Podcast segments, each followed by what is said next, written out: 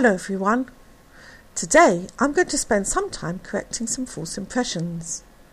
A friend of mine commented to me the other day, Oh no, it's the Jewish month of Elul already, and I find it such a heavy scene, all that repentance and stuff. The word for repentance in Hebrew is teshuvah, returning. Most people associate it with something difficult to do, like taking some bitter medicine designed to make you better. Well, you can do it for a month, manage through to Yom Kippur, then heave a sigh of relief. At least that's over for another year. But just imagine if it was something totally different. Imagine a spring, you know, one of those coiled metal springs which has been pulled for a whole year right out of shape, and at long last it's been given the chance to let go and come back to its natural length. What a relief! Finally, its natural self. Chodesh Elul, the month of Elul, is much more like coming back to oneself, coming back to who we really are. We really are divine souls whose natural impulse is to cleave to the Creator. But because of the specific work of the tikkun of creation, the correction of creation, we as souls come down into this dense, egoistic world of the material, into the body with its will to receive for itself alone. And we struggle along with it, we manage or not, we get caught up in fears, pressures, relationships, money tangles. And this goes on throughout the year. When the month of Elul comes around, it's an opportunity to let go a little bit of that ego, of the entanglements and the difficulties. It's a chance to lay down the burden of guilt, to say, I'm sorry, and to simply come back to our true selves. The word teshuvah means tashuv hay, bringing back the hay. That's what the Zohar teaches us. The letters of the fourfold name of God are Yud, He, Vav, He. So we're bringing back the last letter of the name of God. Now, this fourfold name of God represents the major sphirot, those divine vessels which channel God's light through the souls into the world. Yud is the Sphira of Chochmah. Hey, the Sphira of Bina. Vav is the Sphira of Tiferet. And Hey, the Sphira of Malchut. As human beings, we belong to the last one, the Malchut. Unlike the other letters, the other Sphirot, Malchut has the capacity of choice. It can either use its capacity, its will to receive, with the intention only of giving benefit, or it can use its will to receive only for the sake of receiving. That's what the ego does. When it's giving benefit, it's together with the other letters. It's joined in affinity of form with all the other divine channels of light. But when it's just receiving for its own ego, it's separated.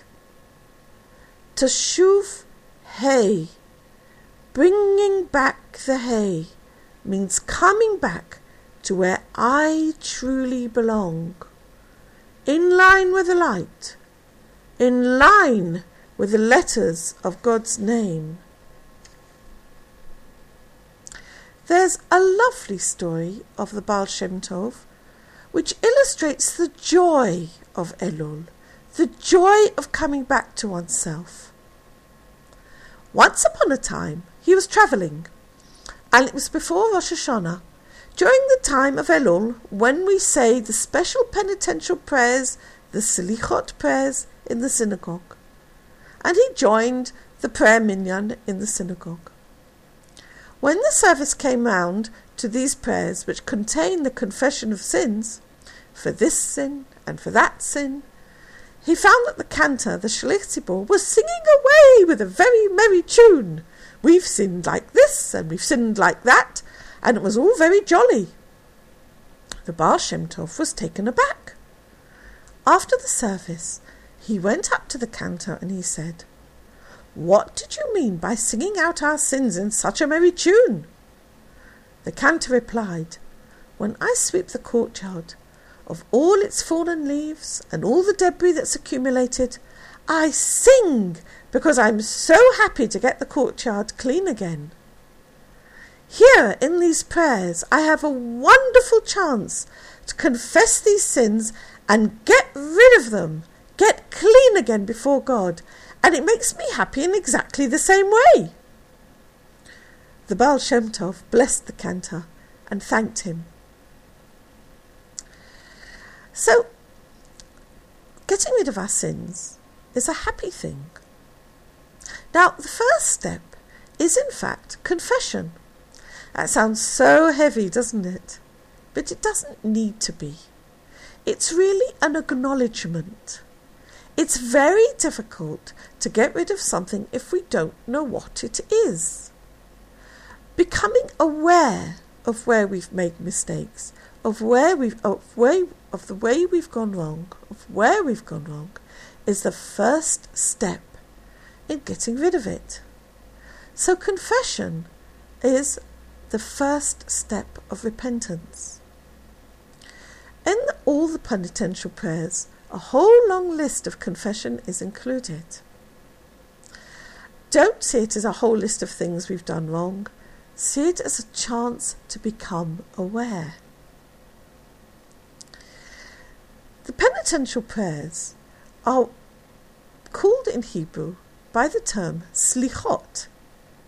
The word slicha simply means saying sorry. Ah, many people don't like saying sorry. Have you noticed that? They feel it's demeaning.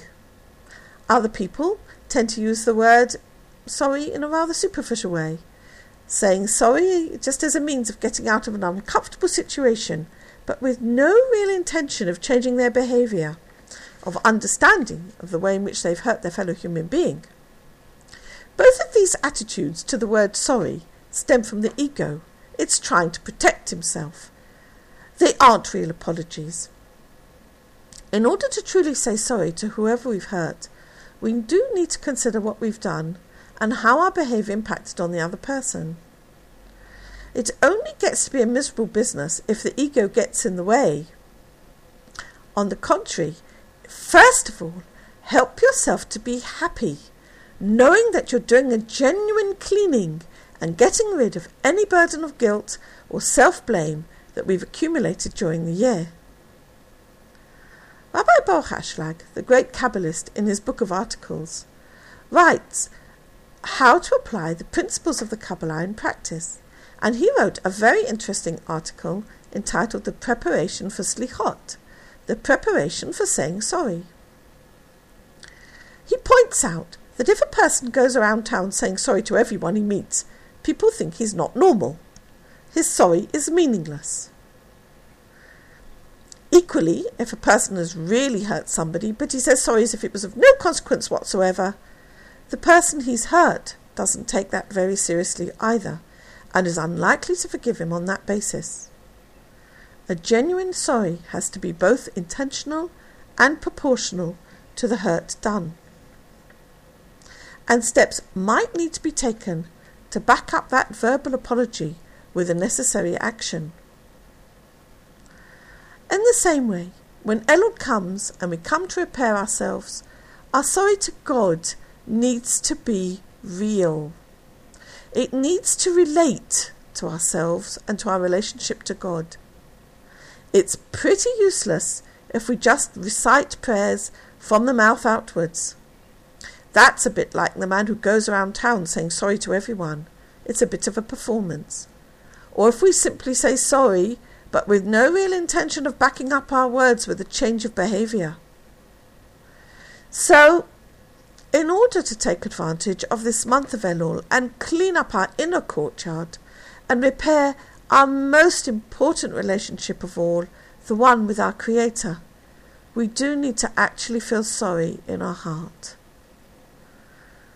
To get to that sorry, we need to know who we're saying sorry to and what we're saying sorry for.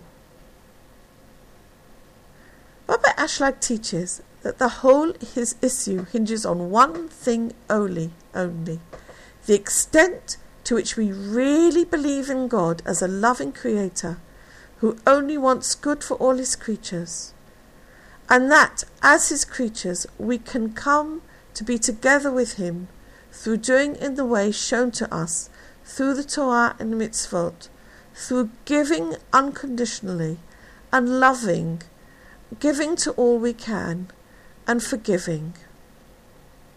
So let's take time for reflection and enjoy the month of Elul.